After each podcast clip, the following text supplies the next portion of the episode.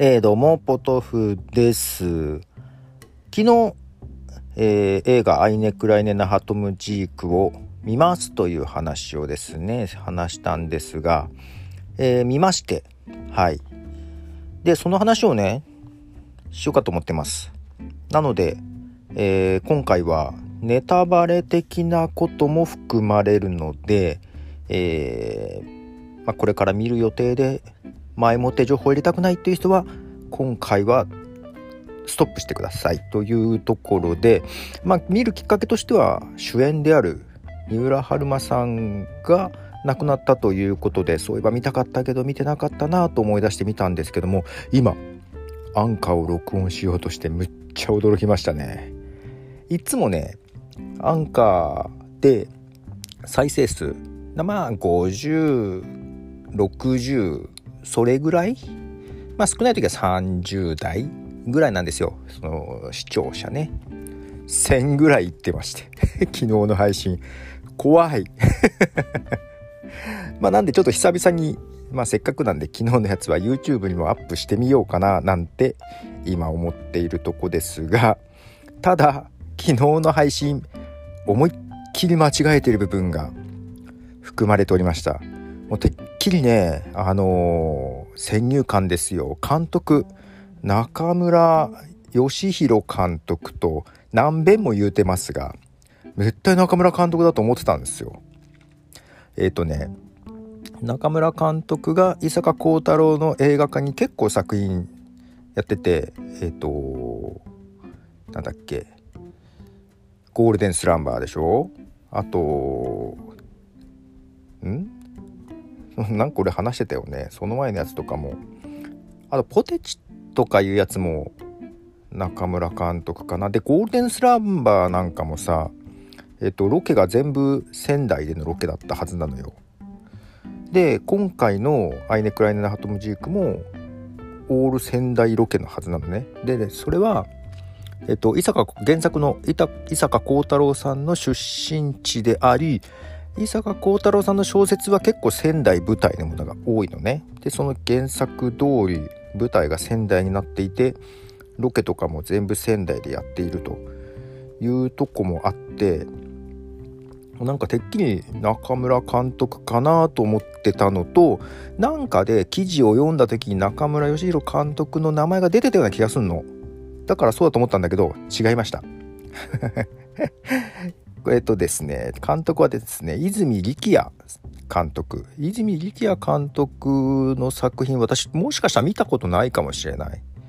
うん、なぁと思って、確か、去年、愛は何だでしたっけ？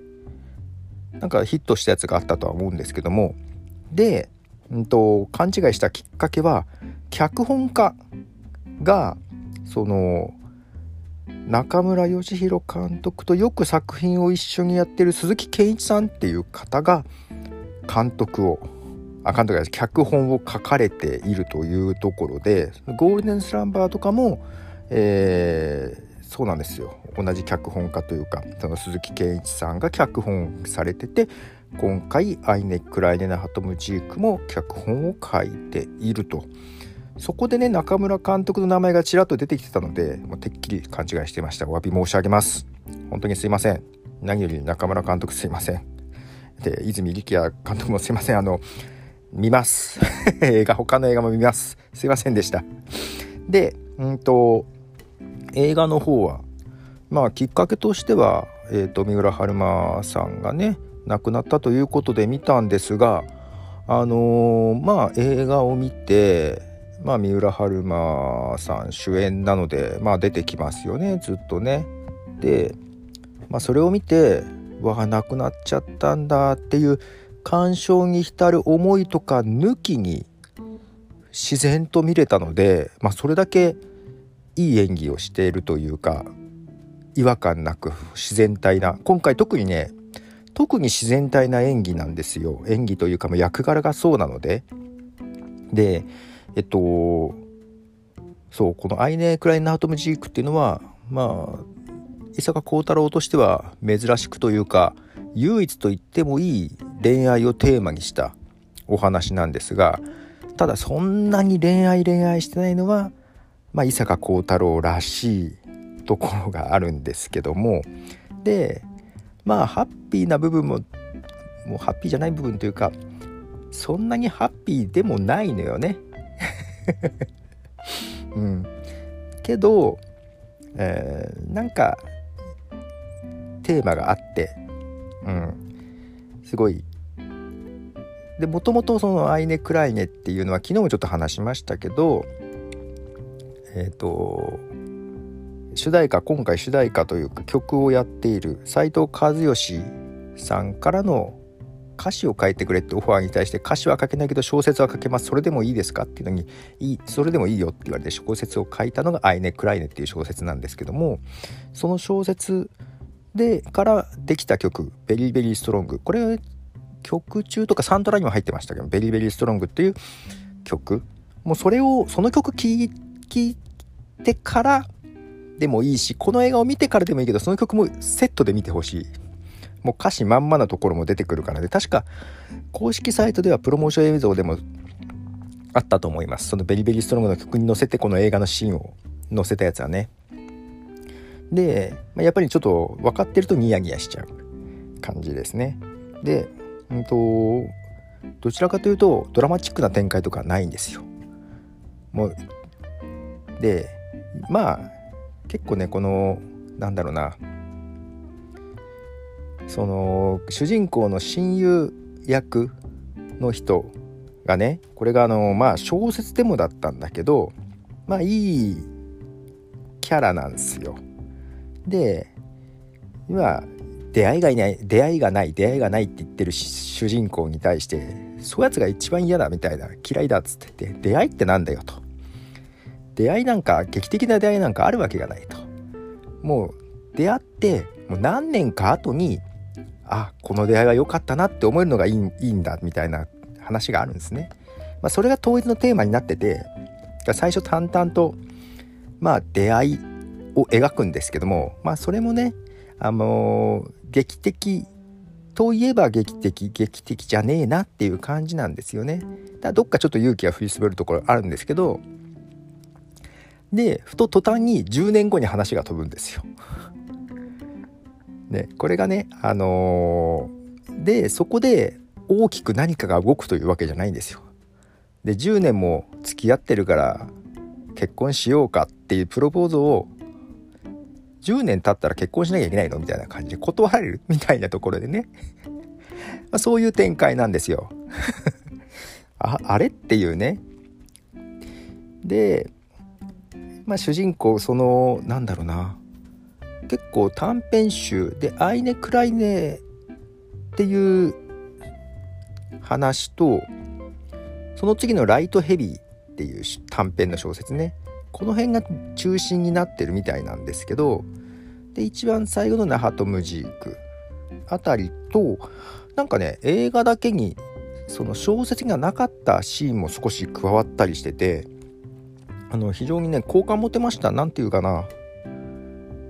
あの短編6つの短編連作短編集をまあんまやられてもいやちょっと違うだろうと思うんですよ。でいうかどちらかというと削らなきゃいけない作業だと思うのでで展開としてもまずアイネ・クラインの話があってライトヘビーってじゃなとかじゃなくってちょっとね結構時系列バラバラで入り乱れてやってたのであなんか逆にその方があのライトヘビーなんかもねその最初の主人公が、まあ、街頭インタビューしてる時に壁に映ってみんなが見てたヘビー級ボクサー日本人ヘビー級チャンピオンのボクサーが誕生するかどうかっていうのをみんなで見てるっていうののその人をフューチャーした話だったりするんですよね。だからそういうのもいろんなところの人が絡まってっていうのが実際は同時進行だけど別々の話になっているのがなんかちゃんとねうまく加味されてとか。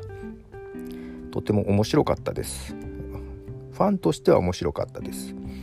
なのでそんなあのー、まあ三浦春馬さんが亡くなったことに感傷に浸るっていう感じじゃなく純粋に楽しめることができたんで本当いい演技だなと。でえっ、となんか監督との話の中でもあの三浦春馬さんとの話でねこの普通の人っていうのがかえって難しいと演技するのが。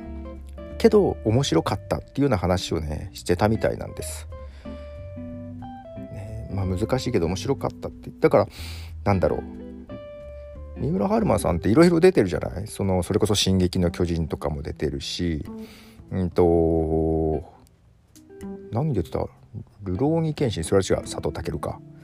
えっ、ー、となんかいろいろ出てくる中で誰かが書いてた評価でさうんと今までになく普通なんですよ。別にドラマチックなこともないしアクションなんてあるわけないし。あのゴールデンスランバーとかの方がアクションというか走り回るからね。あるけどそんなもう全然走るシーンはあるよ。走るシーンはあるんだけどあのー、彼女の乗ってあその同居してたけどプロポーズをして出て行っちゃった彼女がたまたま見かけたバス。を追いかけていくシーンとかはあるんだけど結局追いつかないんだけどね。そんなとこで走るシーンはあるけど別にそんなにね大したアクションじゃなく本当に普通の話なんですよ。普通のことの話なんですよ。けどそれでもいいじゃねっていうようなね感じの話なんですけどね。